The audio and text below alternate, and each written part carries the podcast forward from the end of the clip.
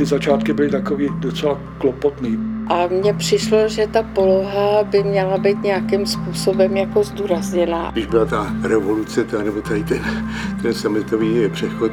Ve zdivočilé postmoderně bude nejsilnější když z toho uděláme takový pražský Manhattan. To je dlouhý proces, byla na to mezinárodní komise a spousta odborníků. Práce po té revoluční době. Se všechno dělalo ručně na koleně a běhalo se s rodičkama po Praze. Xeroxovaly ty realizace ze zahraničí. Tam jsou takový bílý místa.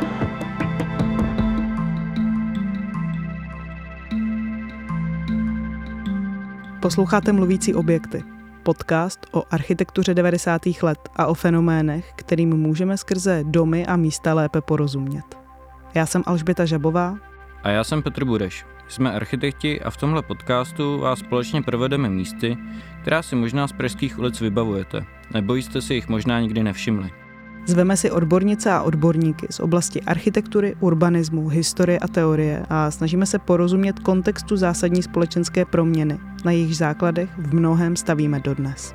Jestli nás posloucháte u počítače nebo s telefonem v ruce, podívejte se na náš web www.mluvícíobjekty.cz nebo na náš Instagramový účet Mluvící objekty, kde najdete obrazový materiál, fotky a projektovou dokumentaci k jednotlivým projektům.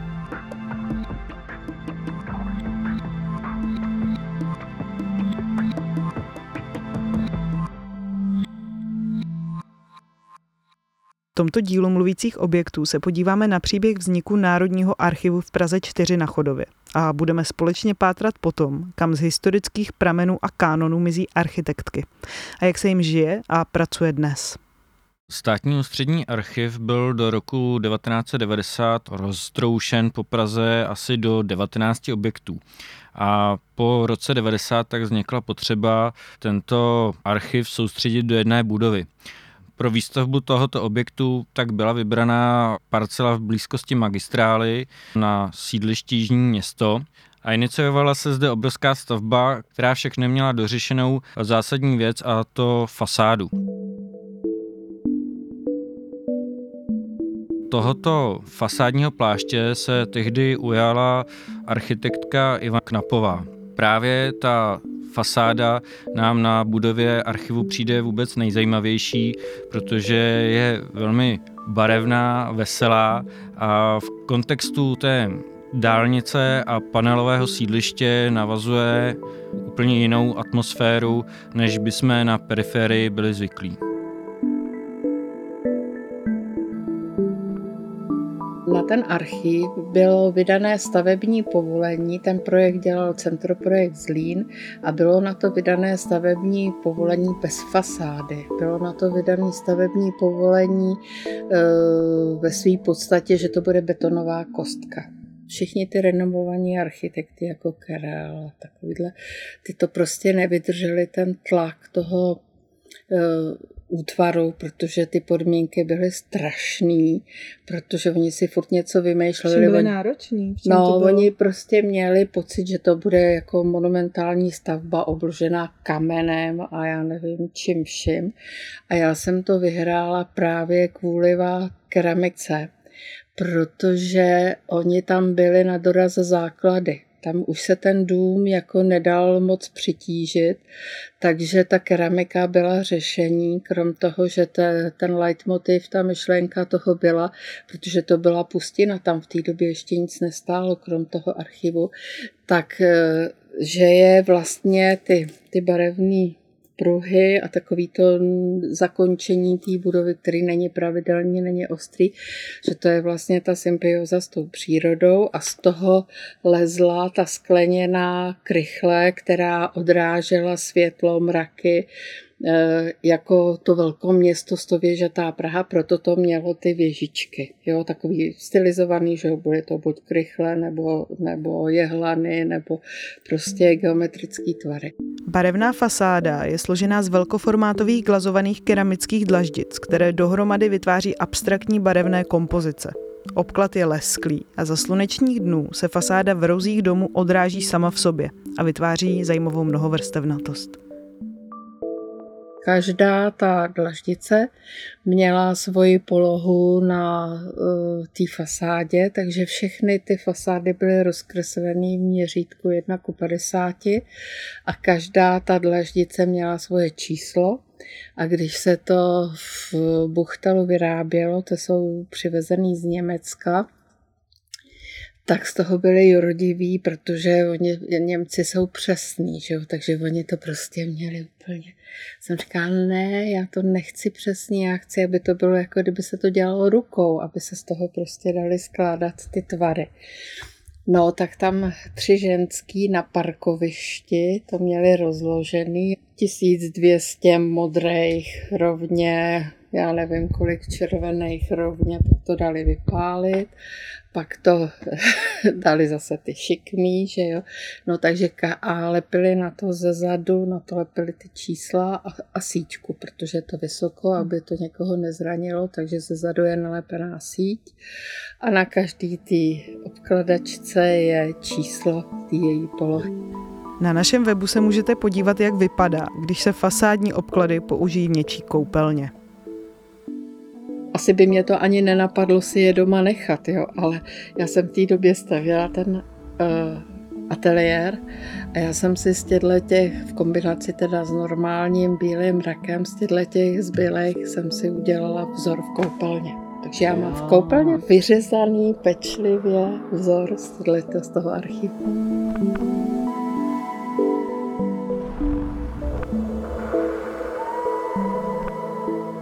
To, že fasáda Ivany Knapové právě na budově Národního archivu, je pro tento díl zásadní. Právě instituce archivu a archivační praxe nám dává možnost nahlédnout do pramenů nerovnosti zastoupení mužů a žen v dějinách architektury. Skrze budovu historického archivu, který má za cíl archivovat historické prameny, které jsou později využívány k historickým analýzám, nám došlo, že i archivační praxe je jedna z přidružených historických disciplín, na které můžeme dobře ilustrovat nevyvážený kánon dějin architektury, kde v pozicích zásadních jmen až na pár výjimek figurují téměř výhradně muži. Pro pochopení historického kontextu druhé poloviny 20. století mluvíme s architektkou a historičkou architektury Klárou Brůhovou a architektkou Šárkou Malošíkovou, které spolu s Helenou Huber Doudovou, Petrou Hlaváčkovou, Nikolou Zahrádkovou a Barborou Řepkovou pracují na dlouhodobém výzkumném projektu. Jaké bylo zastoupení žen a mužů na vysokých školách architektury v poválečném Československu, popisuje Šárka Malošíková. My jsme procházeli archiv eh, ČVUT a šli jsme opravdu do těch raných eh, let a ehm, v těch 50. letech to eh, bylo kolem 15 až 20% pak v 60. letech to najednou skočilo až ke 30 v 70. to pak už stoupalo poměrně mírně, v 80. taky, takže se to pohybovalo kolem těch 30%. No a v závěru 90. let už aspoň v Brně můžeme mluvit skoro o 50% eh, žen eh, studentek. No a jak pak dál tento poměr vlastně se jako ozrcadlil v té praxi? No to je vlastně možná, jak jsi se ptala na tu hypotézu nebo na nějaký jako prvotní impuls k tomu našemu výstupu nebo k tomu našemu výzkumu, eh, tak to je právě jedna z věcí, která jako nás zarazila nebo která stála na úzrodu toho našeho výzkumného projektu, totiž, že vlastně my jsme tedy zjistili, že těch žen absolventek architektury bylo relativně dost, jak Šárka říkala, opravdu ten průměr eh, potom těch 60. až 80. let nebo 90. se pohyboval kolem třetiny vlastně všech absolvujících. Nicméně Nicméně, co se týče nějakého potom jako kánonu nebo uh, nějakého jako širšího veřejného diskurzu v rámci architektury, tak tam těch jako žen, o kterých by se vědělo, o kterých by se učilo, o kterých by se psalo, se tolik uh, neprojevilo. Takže vlastně i tady ta otázka uh, nebo tady ta disproporce stála uh, u toho našeho výzkumu a uh, my vlastně se snažíme uh, trošku poodkrýt vlastně kam uh, ty ženy mizí, co dělají, uh, jako absolventky architektury a třeba i proč eh, se tolik vlastně nedostávají do nějakého toho širšího povědomí. Přišli jsme na to, že právě v těch odborných časopisech ženy velmi často, když vlastně dostávají hlas, jsou jmenovány, tak to bývá třeba v souvislosti nikoli v pouze s projekční činností, ale třeba s nějakými jako trošičku um, jako jinými činnostmi v architektonickém světě. disciplínami. Třeba jako uh, ženy se tam velmi často profilovaly jako autorky eh, textů z VÚVy. Eh, tam byla rubrika VÚVA výzkumného ústavu výstavby a projektování. Případně třeba jako kritičky architektury byly oslovovány do anket jako historičky, ale právě jako ty autorky těch projektů tam jako ne, že by nebyly, to, to ne, jo. bylo jich tam také relativně dost, ale právě ta disproporce vůči těm architektům, tvůrčím mužům, tam je docela z toho našeho teda pohledu silná.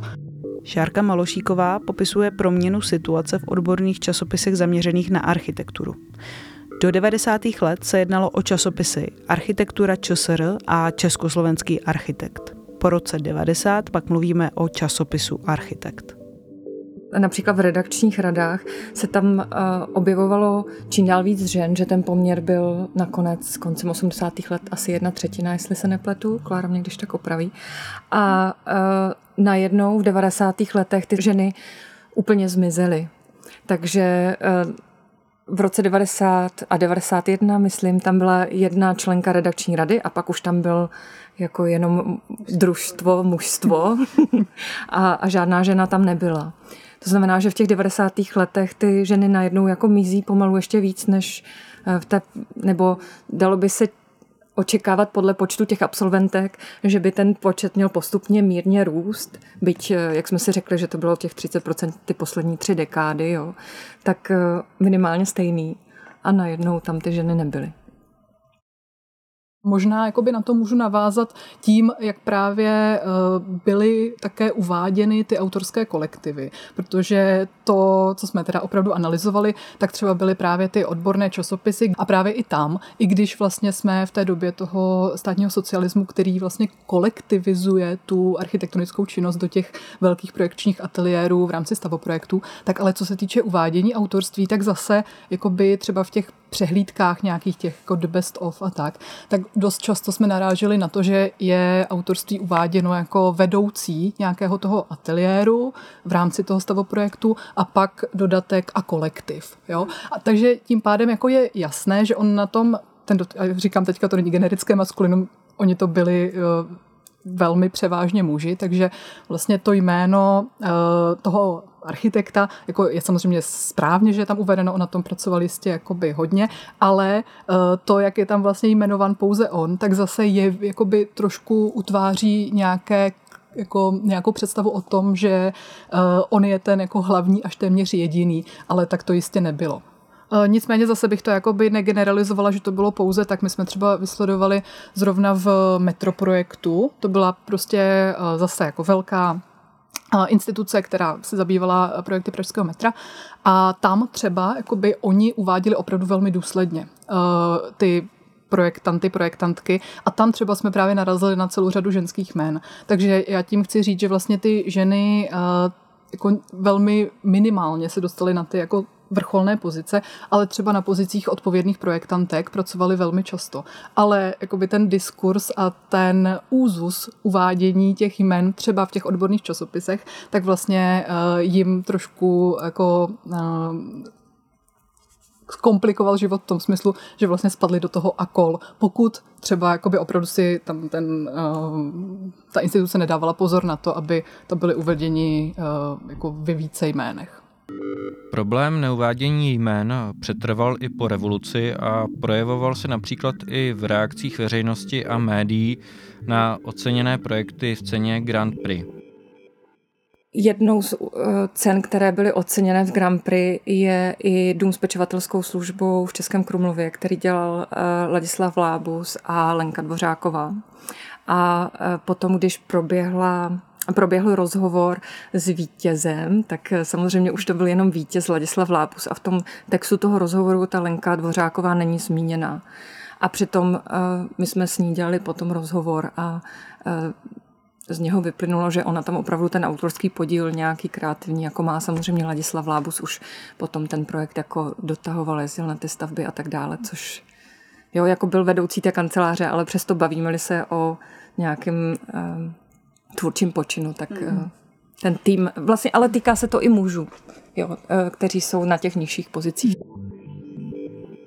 K nedoceňování členek a členů týmu ale docházelo i v zahraničí. Klára Brůhová mluví o tom, jak byl i přes veškerou snahu celé kanceláře ignorován přínos Dennis Scott Brown a dalších spolupracovníků slavného architekta Roberta Venturiho ale jako není určitě jako české specifikum, jo? že právě tady to neuvádění těch uh, spolupracujících, ať už mužů nebo žen, jo? to jako se musíme zdůraznit, že to, se ne, to není genderované, to je prostě jako nějaký úzus právě těch velkých jako jednotlivců, pod kterých pod kterými pak jako mizí všichni ostatní, tak je samozřejmě i jako eh, běžný v zahraničí a možná jako stojí za to zmínit i asi takovou jako nejznámější kauzu právě, která se propsala i do udílení Pritzkerovy ceny, když eh, právě byla opomenuta Dennis Scott Brown v okamžiku, kdy v 90. letech dostal cenu Robert Venturi.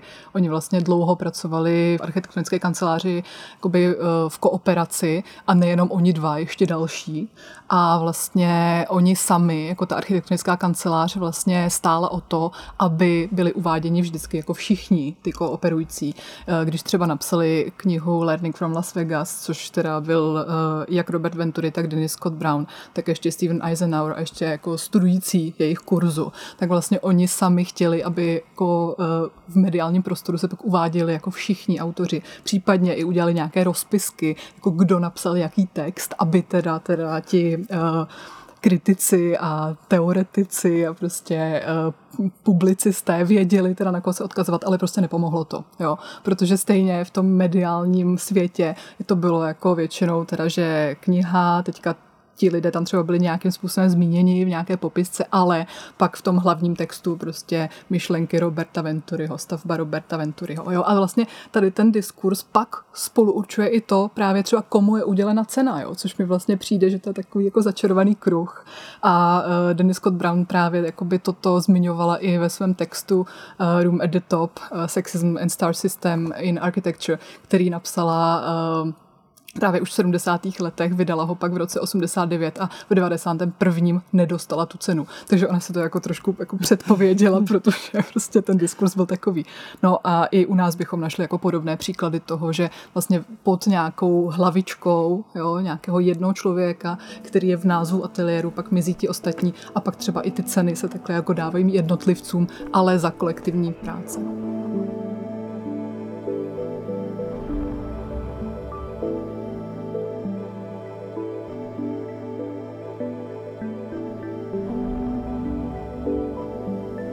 Chvíle, kdy dochází k zásadnímu rozevírání nůžek mezi kariérami mužů a žen, je založení rodiny, péče a druhá směna.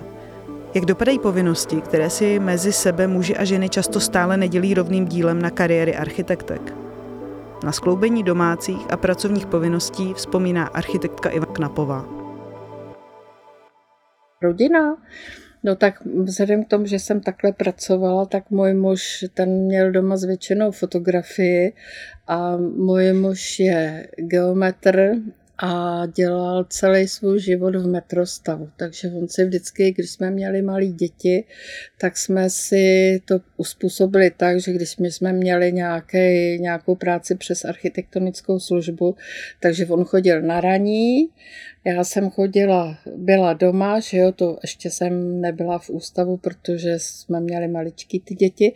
No, tak jsem chodila, eh, tak jsem byla doma, ve tři hodiny on přišel, já jsem mu navařila večeři a svištila jsem do ateliéru a přišla jsem o půlnoci, že jo. Takže my jsme se, že ty dvě děti máme, to je možná zázrak, no, takže jsme se tak jako moc nepotkávali, ale můj muž je za A velmi tolerantní a za B naštěstí je takový, jaký je, protože on to prostě to snes. No.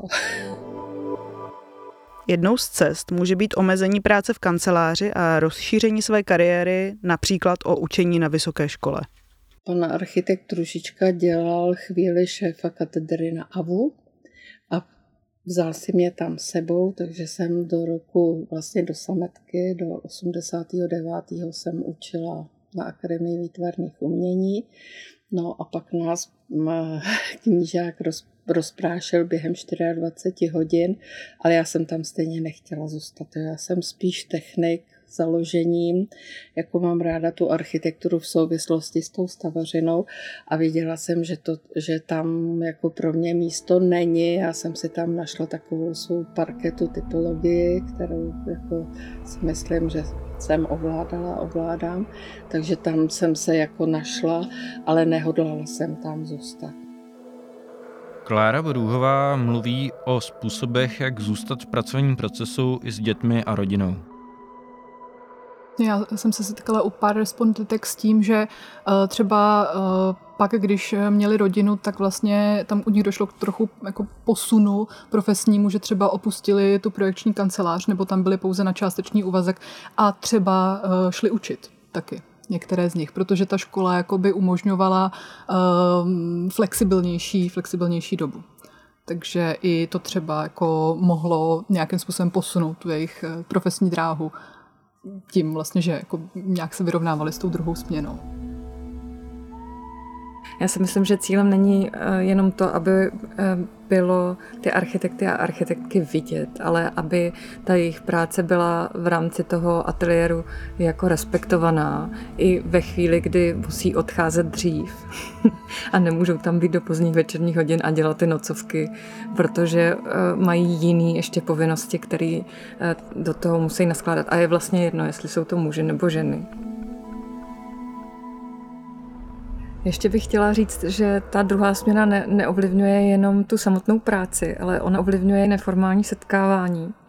A to si myslím, že mělo vliv eh, potom v těch eh, třeba těch 90. letech nebo na konci 80. Eh, let vznikla celá řada neformálních uskupení, protože ta doba už byla hodně kritická, takže obecní dům, Zlatí orly a tak dále. A to jsou téměř výhradně ehm, mužská uskupení. A myslím si, že ta druhá směna na tom ehm, měla svůj podíl.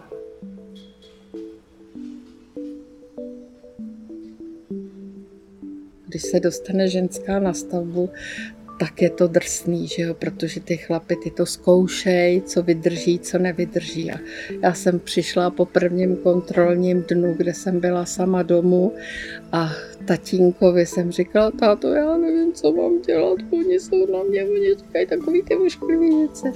A můj tatínek říkal, no holka, No tak hol to má hrubý pytel, hrubá zápalta, no, takže budeš holce to muset naučit. No tak pak už se mi posílala do temných míst, taky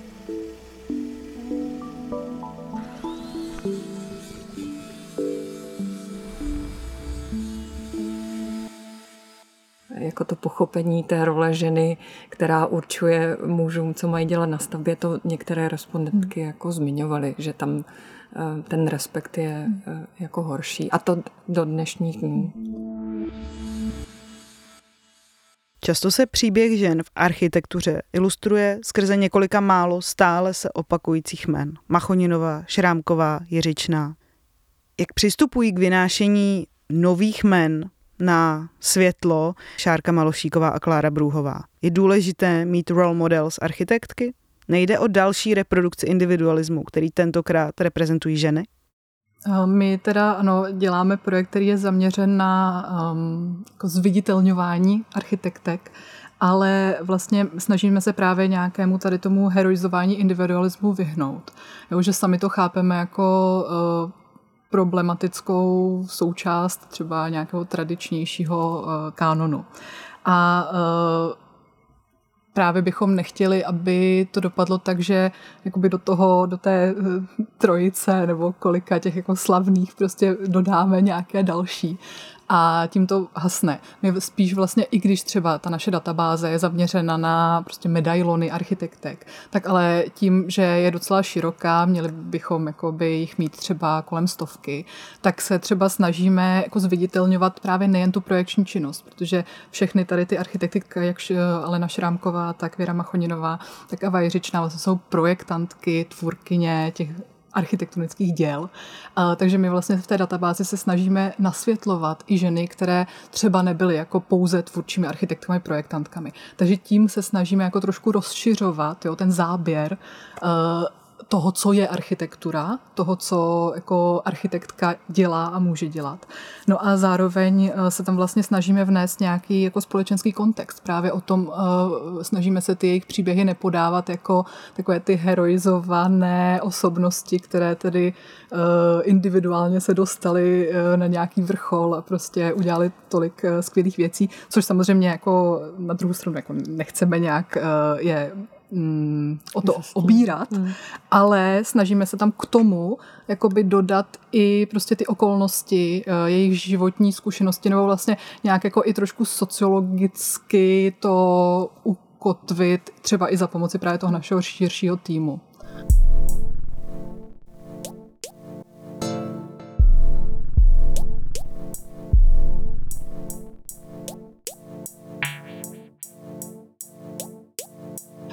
Teda ano, prostě teďka děláme projekt, který se věnuje ženám architektkám a ty výstupy budou zaměřené na ženy architektky. Nicméně jako já sama to třeba chápu jako takový první krok, který trošku ukáže jako tu uh, šíři jo, a zviditelní někoho, kdo dosud byl ve stínu. Ale uh, vlastně sama vidím, že je to do, určité míry problematické a právě bych strašně nerada, aby ve výsledku uh, to udělalo až třeba takovou medvědí službu v tom, že ano, bude jedna architektura a pak bude ta druhá, ta ženská.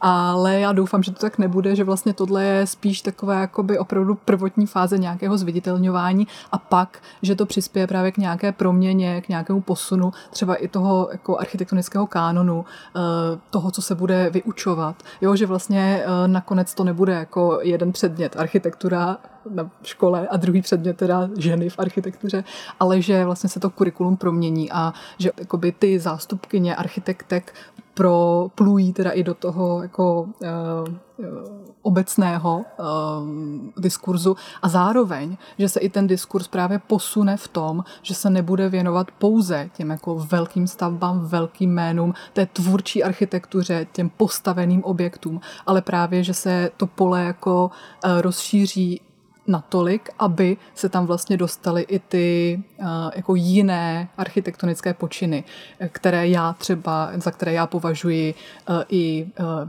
interiér, teorii, historii, i pomocné profese, jako inženýrství. To jsme třeba tady se bavili že jo, o těch jménech, které mizí. A to nejsou jako pouze ženy, architektky na nějakých nižších pozicích, ale třeba i ty pomocné profese a pomocné teďka jako ve velkých uvozovkách, jo, protože velmi často jsou to naprosto klíčové profese. Ku příkladu uh, řada jako velmi ceněných uh, objektů architektonických druhé poloviny 20. století spočívala v tom, že šlo o takové jako uh, smělá inženýrská řešení a pak ale z toho diskurzu třeba ta jména těch inženýrů jako lehce vypadávají.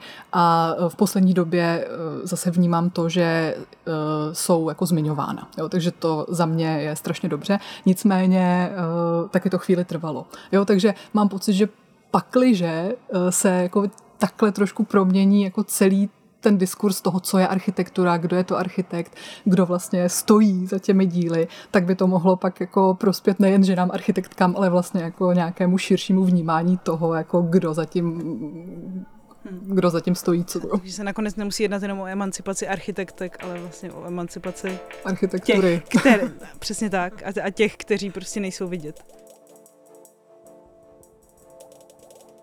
O problémech nerovnosti, které se nakumulovaly v historii, později 90. letech a které žijeme dodnes, se bavíme s Alžbětou Brůhovou, architektkou, aktivistkou a v současnosti také pedagožkou na Umprum. Perspektiva, která mě k tomu napadá, je mm, jakoby ten obor architektury jako samotný, jako takovej, který si myslím, a k tomu se možná ještě pak dostanem, jakoby jakým způsobem je na ten obor nahlíženo a kdo je teda ten architekt, ze kterého se potom jako derivuje ta architektka. A že vnímám tam osobně jakoby mm, tu trajektorii toho povolání nebo té profese, že je jakoby historicky hodně formovaná tím jakoby um, tou mužskou reprezentací, že je to jakoby ten často jakoby jeden tvůrce, který pod sebe jakoby schrne celou tu, uh, celou, celý ten vlastně profesní příběh a ty architektky se na to nějakým způsobem snaží reagovat. Vlastně jsme k tomu i vedený na škole, bejty jakoby jednotlivý tvůrkyně a zároveň je to potom i z hlediska a myslím si, že to není jakoby problém jenom ve vztahu jakoby k ženám a k jejich jakoby životní trajektory vzhledem třeba k té péči uh, o rodinu, ale i jakoby vůči spoustě dalším lidem, který třeba, kterým třeba nevyhovuje být tou jakoby jednotnou figurou, která má jakoby obsáhnout to spektrum těch profesních aktivit. Alžběta vstoupila do veřejného povědomí v roce 2019, když společně s Adélou Pečlovou založila profesní skupinu na Facebooku Architektky. Jaká byla jejich motivace a jaká témata se ve skupině řeší? Přáli jsme si vytvořit uh, nějaký prostředí, kde by jsme se cítili za a jako bezpečně, což je důležitý taky říct, že jakoby ne vždycky v tom v té architektonické profesi jsem třeba já osobně cítila, jakoby, že můžu ty svý jakoby pocity a názory jako otevřeně sdílet. Uh, protože jsem se třeba bála, co přijde jako za reakci, nebo jakým způsobem to bude hodnocený a tak dále. Takže to bylo jakoby asi nejdůležitější věc za mě, jakoby to prostředí, ve kterém bychom se jako nebáli říct otevřeně s nějakým vzájemným respektem samozřejmě to, co jakoby prožíváme, cítíme a s čím potřebujeme pomoct. No a potom taky o, nám šlo hodně jakoby o, tu, o to učení se třeba od těch o, profesně zkušenějších, o, který nám vlastně tím pádem se najednou přiblížili, že ta, ta naše facebooková komunita, primárně teda fungujeme na Facebooku, ale pak se setkáváme v offline prostoru, fyzickým, tak tam vlastně to nasálo lidi, který už třeba mají desetiletou praxi, patnáctiletou a vlastně se ukázalo, že se můžeme vzájemně jako od sebe dozvídat různé věci. Jeden z posledních o příspěvků, co, jsme tam, co se tam docela rozjel, tak byl na téma mm, jako mm, by čerpání mateřského a rodičovského příspěvku, což si často prostě člověk, když je na OSVČ s nějakýma minimálníma jako odvodama na sociálním, tak si vlastně dopředu neuvědomuje, že tím pádem spadá jakoby do té nejnižší částky na nejdelší, na nejdelší časový úsek, což jsou ty čtyři roky tak um, jakoby vůbec jako pochopit třeba princip čerpání a to není specifický samozřejmě jenom pro architektky, ale je to jakoby celoplošný. Nicméně jakoby už jako příprava třeba jakoby o co jde a jak si to třeba do, dohromady domluvit jako s případným partnerem nebo partnerkou to rozložení těch uh, sil v rámci té péče, tak to je jakoby jedna věc. A hodně se to teda, myslím, motá kolem té péče, jedno taký velký téma, nebo prostě jakým způsobem komunikovat klientům a klientkám, že uh, prostě, um, nebo takhle, jakoby že jsou klienti a klientky, který jsou OK s tím, když uh, přijdete prostě na konzultaci a na kontrolní den jako s dítětem a že to je jako vlastně super a naopak třeba ty, který o, na to nejsou, tak to nejsou ty správní klienti pro vás, jo. S tím, jak se ženy v oboru cítí, úzce souvisí i všeobecné pracovní podmínky a ohodnocení za odvedenou práci. I to se na platformě architektky otevřeně řeší. Myslím si, že se tam hodně bavíme o platových podmínkách, hodně, hodně tam o, je otvíraný téma peněz a financování a to jak ve vztahu ke klientům tak a klientkám, tak ve vztahu jakoby k těm o, spolupracujícím. Třeba sdílíme pracovní inzeráty a jako jedna z podmínek je tam, že tam je nutný uvést nějaký honorář v nějakým rozmezí minimálně a taky jakoby nějakou právní formu té spolupráce. Takže díky tomu, a já věřím, že vlastně v momentě, kdy se tyhle téma začnou jakoby víc otvírat, víc se o nich začne mluvit, tak se to i začne měnit. Prekarizace v tomto smyslu nemusí být vždycky nutně vázaná na gender, ale často se v možnostech v oboru intenzivně působit zrcadlí kromě odhodlání a píle, také socioekonomické zázemí jednotlivců. Důstojné podmínky a adekvátní ohodnocení není vždycky to nejsnažší téma k hovoru s nadřízenými nebo klienty. Otevřený dialog o těchto věcech se ale snad stále více a více stává normou. já nevím, vždycky, když slyším, jakoby, že, že někdo si jako řekne o tu důstojnou mzdu, tak pak se na, na to snesou jako vždycky, no a vy jste na prachy, prostě, jako vaše generace na prachy, jo. A tak jako, a možná, a, a proč jakoby je to vlastně v něčem jako špatně, jako, jako chtít mít důstojný život. Jo, a prostě halt někdo jakoby může bydlet ve svým a někdo ne a jakoby pak se teda budeme bavit o tom, že tu architekturu můžou dělat jako jenom lidi, kteří bydlejí ve vlastním nebo na to v úvozovkách jako mají peníze. Ale to potom taky jakoby proměňuje, co, tu, co jakoby, jakým způsobem je ta architektura vytvářená, z jakých jako standpointů, s jakou životní zkušeností. Stejně jako v rozhovoru s Klárou Brůhovou a Šárkou Malošíkovou se i s Alžbětou Brůhovou dostáváme k otázce, kam mizí ženy v architektuře. Ona je otázka, jestli někam jako doopravdy mizí. Hmm. Že oni tam jako jsou, ale tak a jakoby je, je nutný říct, že jakoby fakt část těch lidí z toho oboru odchází a a těch žen je víc, který odcházejí, to máme data třeba z toho průzkumu pracovní podmínek mladých architektů a architektek, který jsme dělali, který možná může taky jakoby, mm, dát částečnou odpověď na tu otázku. Je to třeba daný i jakoby velkým, uh, velký, velkou nejistotou té architektonické praxe, kdy mm, jakoby je uh, strašně velký procento lidí, skoro jakoby 50%, pokud si dobře pamatuju, jakoby lidí, který v tady tom, jakoby, z těch, nebo z těch respondentů a respondentek, který dělali na živnostenský list pro hlavního odběratele, se kterým se jakoby pojí nějaká míra nejistoty, protože tam jakoby není krytí zákonníkem práce a tím, co on udává. Jo. Takže i z hlediska toho, když se bavíme potom mm, o nějakých jakoby jistotách, který Teď je otázka, jestli to teda, jestli architektky potřebují větší jistoty než architekti, ale třeba z hlediska těch pečovatelských povinností je tam možný jako se domnívat, že jo, tak to je třeba důvod, proč jakoby třeba architektky můžou hledat pak tím pádem nějaký zaměstnání, který je fakt jakoby jistější, nějaký HPP nebo nějaký jakoby jasně stanovený, eh, jasněji stanovený. A no a potom další věc je, že mm, si myslím, že tam dochází jakoby k nějakému nerovnějšímu rozložení sil v rámci těch jako hierarchií oborových, takže ty architektky si myslím, že fakt jako by nemizej, ale že jsou naopak jakoby v tom jako back officeu v uvozovkách a že tam dělají prostě práci, která není vidět, která není třeba tím oborem ani společností natolik jakoby ohodnocená nebo nemá třeba takovou míru prestiže nebo v rámci toho, jak se architektura prezentuje, tak jakoby už na ně, když to jako řeknu blbě, tak nezbyde místo. No.